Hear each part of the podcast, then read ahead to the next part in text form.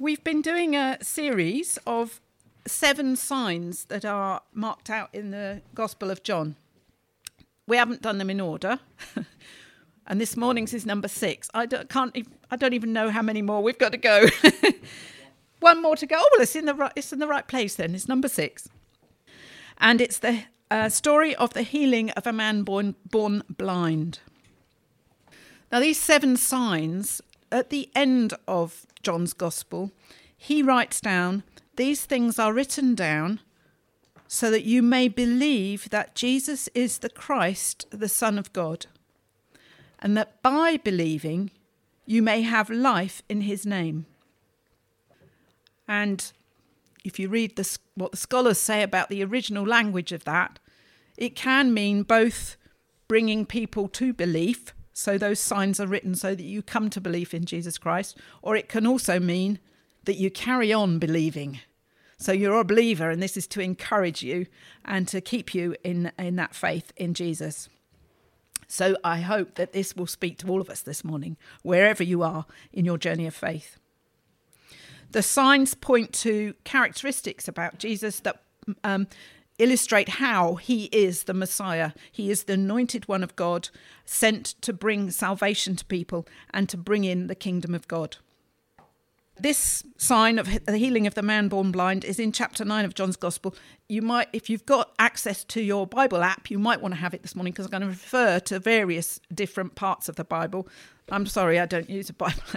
I've got a big book. I find it easier reading pages. Just to put it in context, this um, occurrence happens in the second year of Jesus' ministry. You know that he he was in ministry um, from uh, for three years after the age of thirty till he died when he was about thirty-three. This is during the second year, and it comes uh, at the end of the Feast of Tabernacles. The Feast of Tabernacles was possibly the most popular uh, feast in the Jewish calendar. Now, that might have been because it sounds like it was a really good party to me. Um, what they were doing was remembering the time when the Jews were wandering. They were aliens in a land not their own when they were uh, running away from Egypt. They were uh, uh the exodus from Egypt and they were in the desert. So during this festival, uh, people built shelters. They used branches and leaves and did a bit of den building, you know, like you do in the woods or something like that. But obviously, they were doing it all together, so they were having a right fine time. They also um, gave thanksgiving for the ingathering of the harvest, and for um, they were looking forward to God coming in, in by His Spirit, bringing His kingdom in.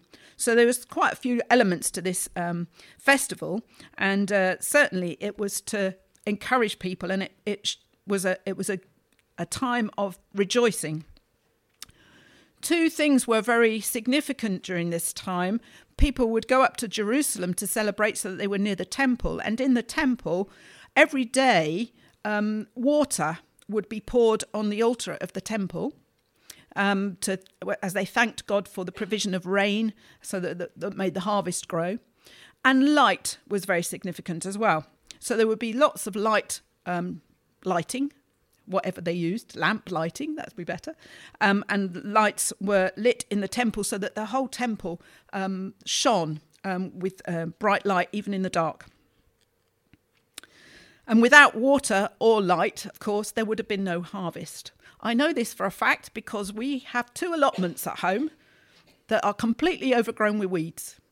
And the only way I've been able to get rid of the weeds is to put weed stop down, which stops the light getting to the ground. It allows the water through, but even with water and no light, nothing grows under the this plastic stuff that you put down to stop the weeds growing.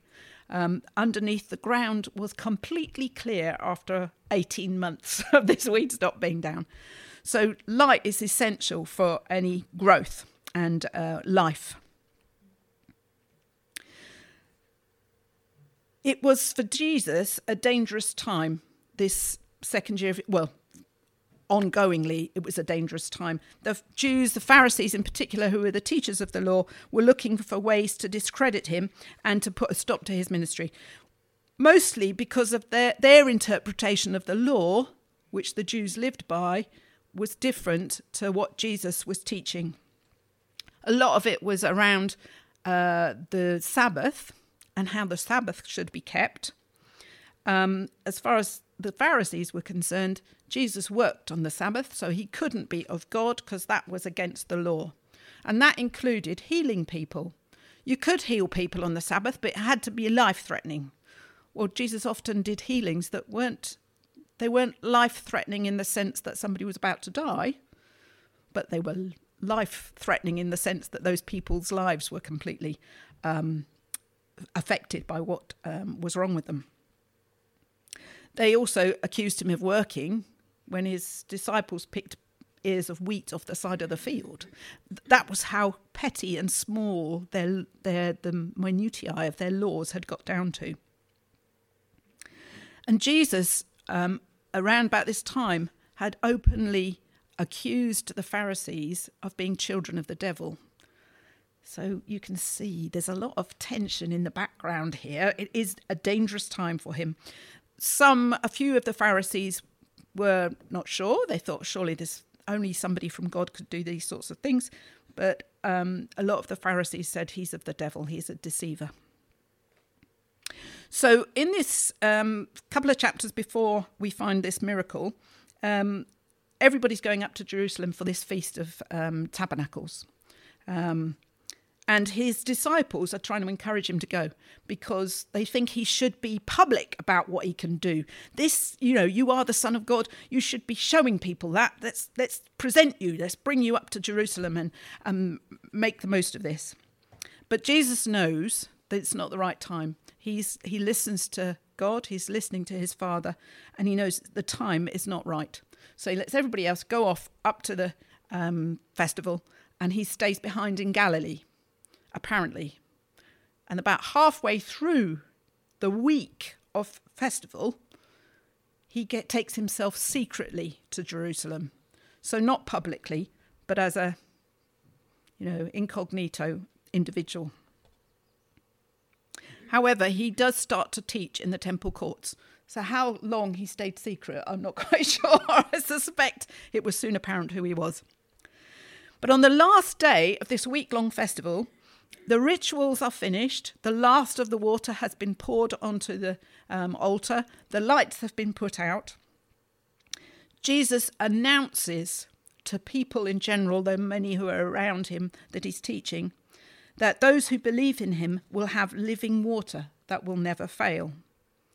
And I think when we testify to what Jesus does in our lives, you can see then that he's just the timing is just right. There are things that just relate to something particular in our lives. And this this is obviously referring and and helping them connect with what the water means to them in their festival and what the water from God's spirit means to them. The next day after the end of the festival we're told is a sabbath. So there will still be a lot of people around because they weren't allowed to travel very far on sabbath. Um, and that next morning, Jesus announces, I am the light of the world. Whoever follows me will never walk in darkness, but have the light of light. That's in chapter 8, verse 12. So that's where we're at with this story. And I'm just going to read to you um, the beginning of, the, of this section, which is the actual healing of the man. As Jesus went along, he saw a man blind from birth. His disciples asked him, Rabbi, who sinned, this man or his parents, that he was born blind? Neither this man nor his parents sinned, said Jesus. But this happened so that the work of God might be displayed in his life. As long as it is day, we must do the work of him who sent me. Night is coming, when no one can work. While I am in the world, I am the light of the world. Having said this, he spat on the ground, made some mud with the saliva, and put it on the man's eyes. Go, he told him, wash in the pool of Siloam. It's a word which means sent. So the man went and washed, and came home seeing. His neighbours and those who had formerly seen him begging asked, Isn't this the same man who used to sit and beg? Some claimed that he was. Others said, No, he just looks like him.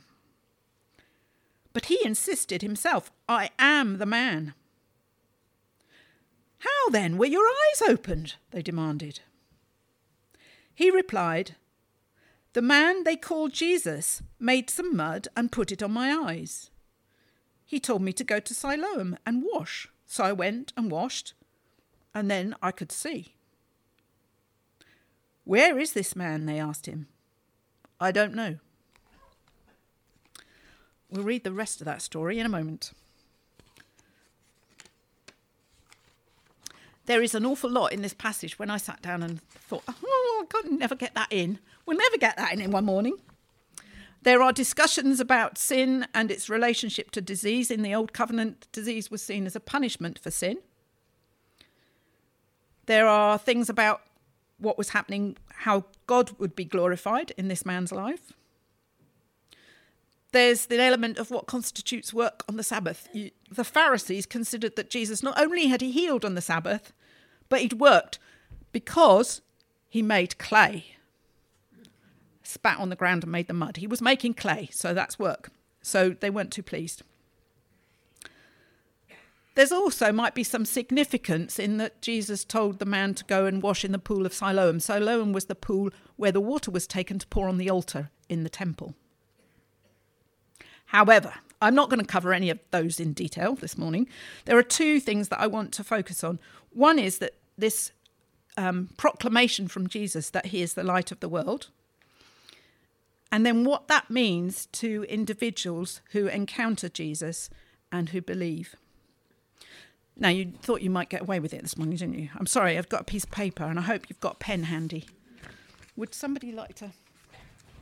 When you get your piece of paper, you've got f- five minutes to look at particularly the top two statements on that piece of paper. The two parts that say, What's it like being unable to see? And the other side, which says, What does light do for us? Just in practical terms, have a think about what it might have been like to be that blind man in those days, how it might have been then, and then what does light do for us? Doesn't have to be a long essay. That's a very quick five minutes, but if you, I want us to have some time for prayer at the end, so I'm going to gather us together quickly. One of the things that I thought about when I was um, looking at those two sections in particular was how light in the what does light do for us completely expels the dark. There cannot be two things together, can there? You can't have light and dark in the same place.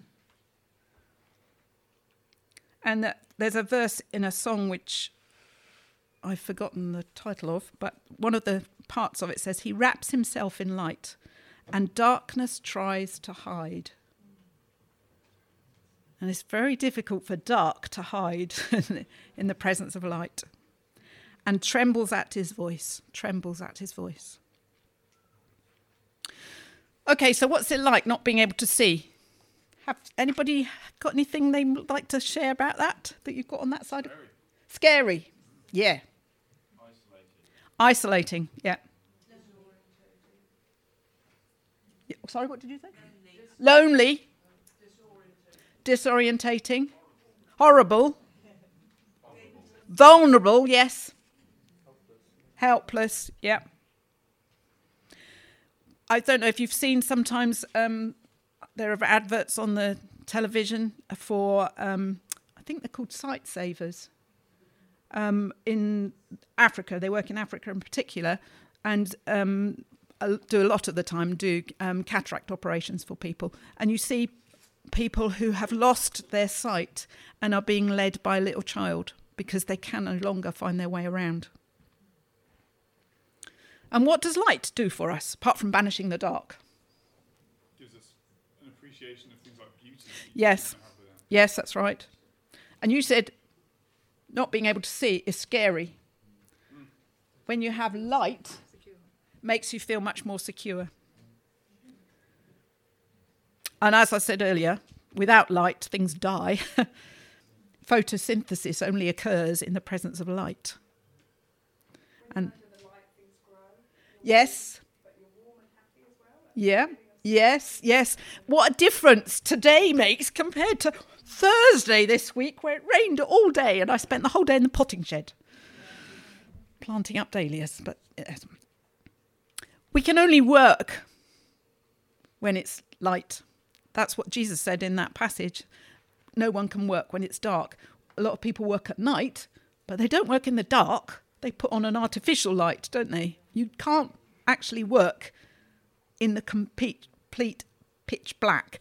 I know there are, by God's grace, senses that blind people are given that enables them to function and to to um, be fruitful as well.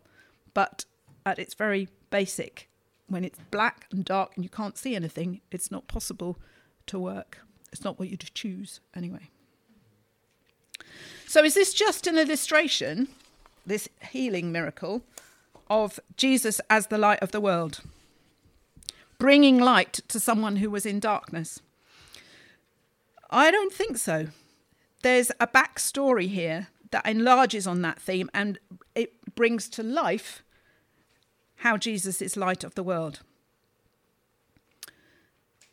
This is a significant person that Jesus encounters here. The disciples just want to know this, you know, theological story. Oh, did this man sin? Did his parents sin? Is that why he's like that? There's this, you know, theological argument going on behind. And Jesus just says, he goes to this man. He doesn't even not say, bring him to me. He, he goes to him.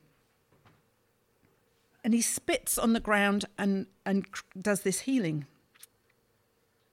And he then tells the, the man to go and do something. He doesn't say to other people, take him along to the pool. He speaks to the man. You can imagine it's one of those things, isn't it, that's not politically correct. We have learnt that it is not right to talk about disabled people as if they're not there. You speak to them, they are able to respond for themselves. And Jesus treats this man as an individual. He says to him, Go and wash that uh, mud off. The man doesn't know who Jesus he knows he's Jesus, but doesn't know who Jesus is. He doesn't understand the significance of the person who's speaking to him, but he understands this voice of authority and he has a glimmer of hope. We talk about glimmer of hope, we talk about glimmers of light. He has this glimmer of hope in his um, mind as Jesus tells him to go and wash, and he obeys him. His healing is the result of his obedience and Jesus' power and authority. But he can't explain it. All he can say is, I was blind, but now I see. It was dark, now it's light. And we can only guess at how, what that meant physically, socially, economically. The man was begging, he couldn't work like other people work. He probably could not interact with other people in the same way as someone who could see. And then we move on to verses 13 to 34. And I'm going to read them because I think they illustrate how much this is a story about Jesus touching an individual's life as well as demonstrating that he's light of the world. They brought to the Pharisees the man who had been blind. They probably took him to court because this was the Sabbath and it shouldn't have happened. And the day on which Jesus had made the mud and opened the man's eyes was a Sabbath. Therefore, the Pharisees also asked him how he had received his sight. He put mud on my eyes, the man replied. I washed, and now I see. Some of the Pharisees said, This man is not from God, for he does not keep the Sabbath. Others asked, How can a sinner do such miraculous signs? And they were divided. Finally, they turned again to the blind man. What have you to say about him? It was your eyes he opened. The man replied, He's a prophet. This man goes moves on in his faith here. Not not only did can he say, "I was blind, but now I see," even the questioning from the Pharisees has moved his faith on to, oh, he was somebody special. The Jews still did not believe that he'd been blind and received his sight until they sent for his parents. Is this your son? They said.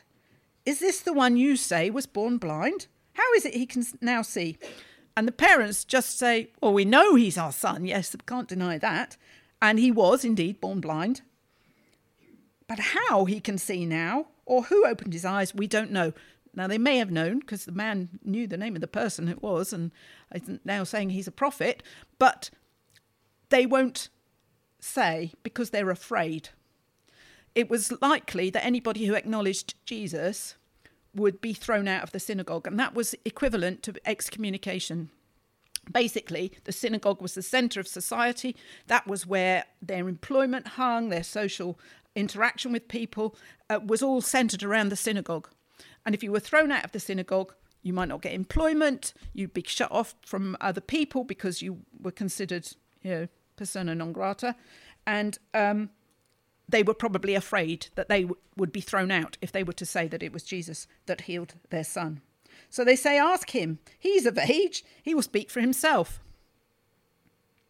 Something else that indicates this man has had to be dependent and not able to work for himself or um, be um, able to do get on in life for himself. He's still living with his parents. His parents said this because they were afraid of the Jews, for already the Jews had decided that anyone who acknowledged that Jesus was Christ would be put out of the synagogue. A second time, the Pharisees summoned the man who'd been blind. Give glory to God, they said. We know this man is a sinner. They're not acknowledging that Jesus could possibly have done it, but God probably did. And he replied, Whether he's a sinner or not, I don't know. One thing I do know I was blind, but now I see. Then they asked him, What did he do to you? How did he open your eyes? They just can't get their heads round this.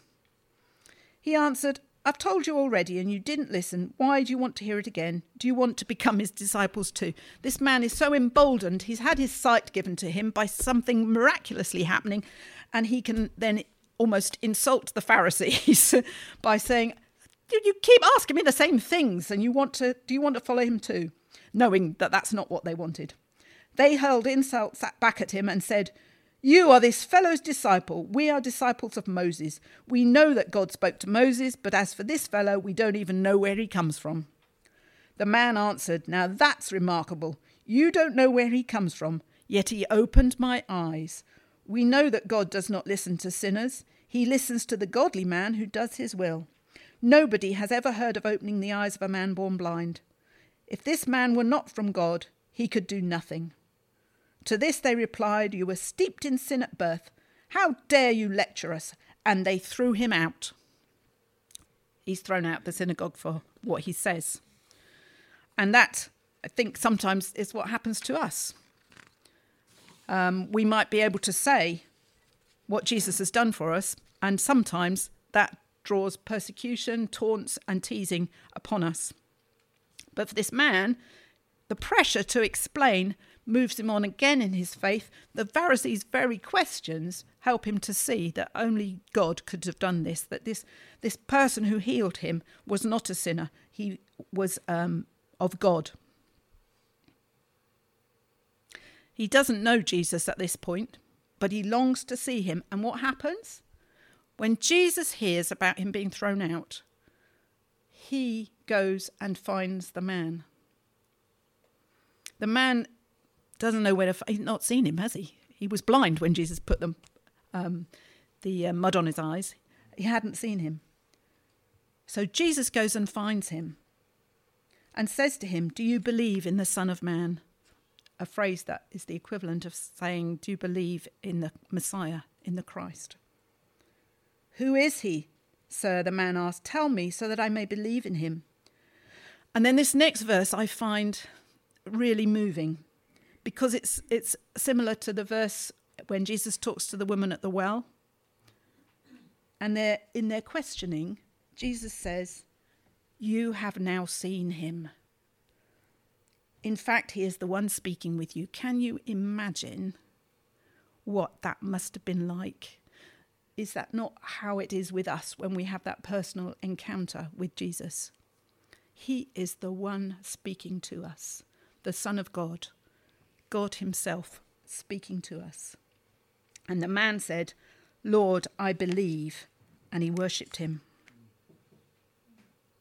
There are things that I want to just mention about this.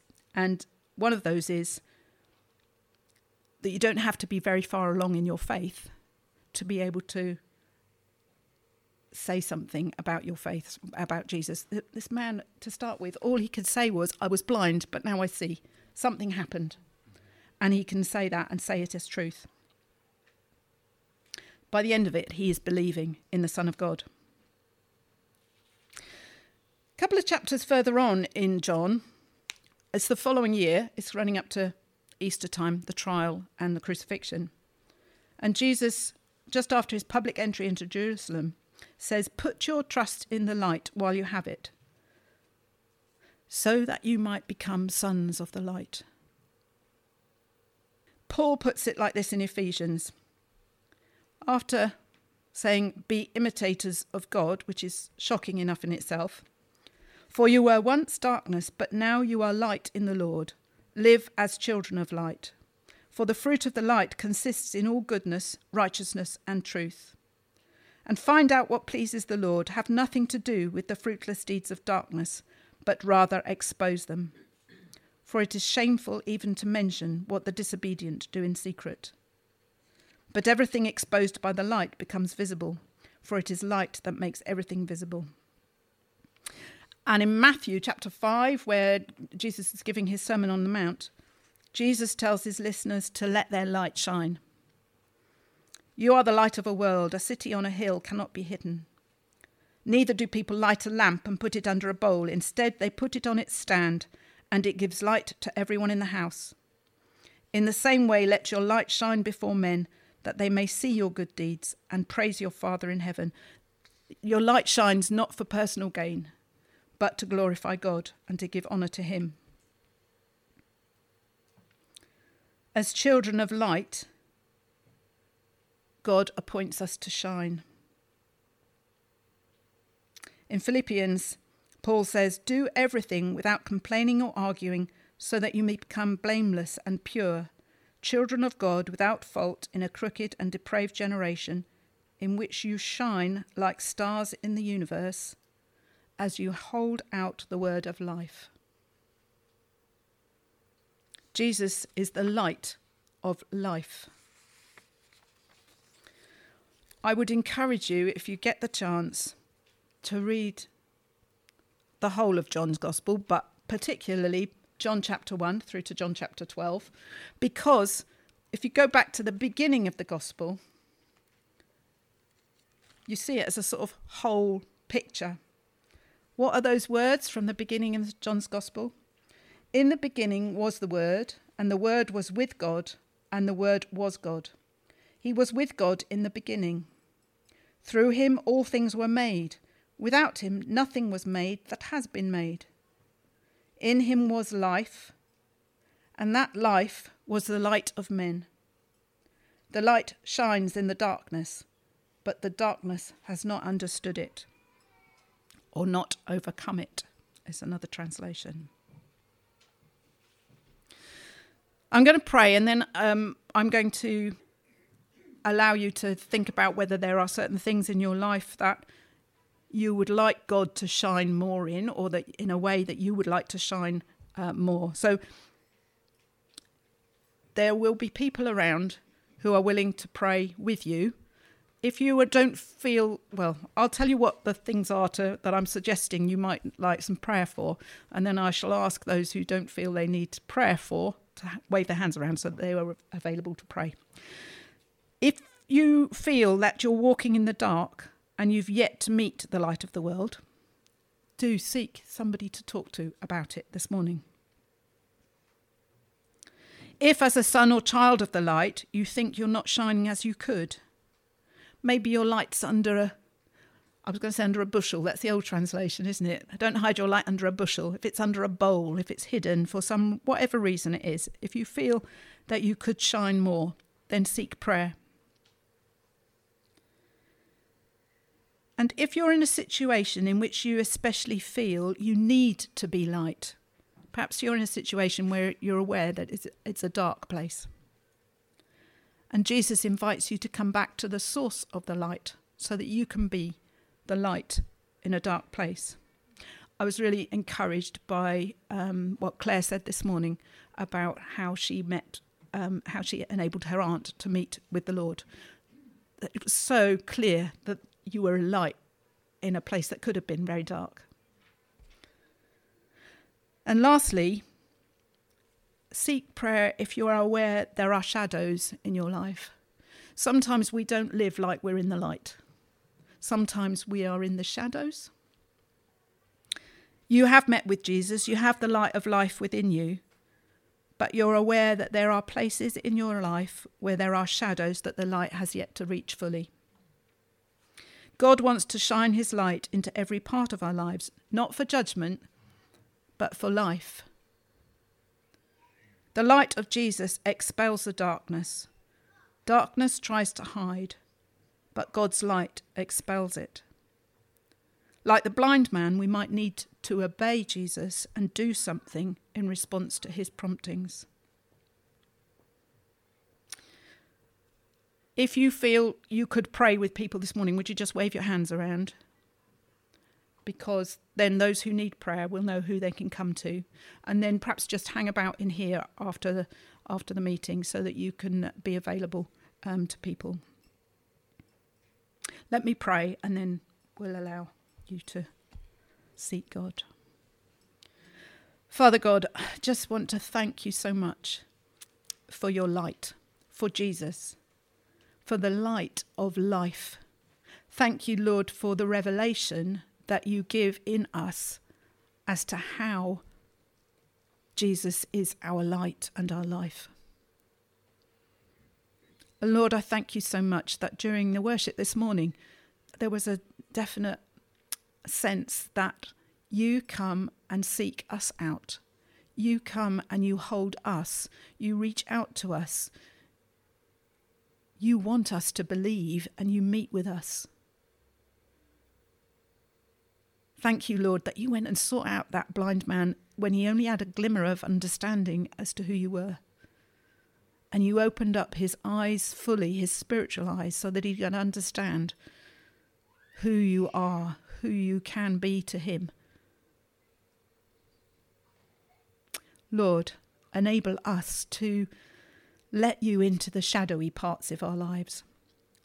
Thank you that you shine your light in. Show us where there might be parts that haven't quite come out of the shadows. And give us the courage to bring them to you and allow you to shine in. And Lord, give us boldness to be that light, that city on a hill, the light that's not under a bowl a light by which others can see you, a light in a dark place which we so often meet in this world. In Jesus' name I pray. Amen.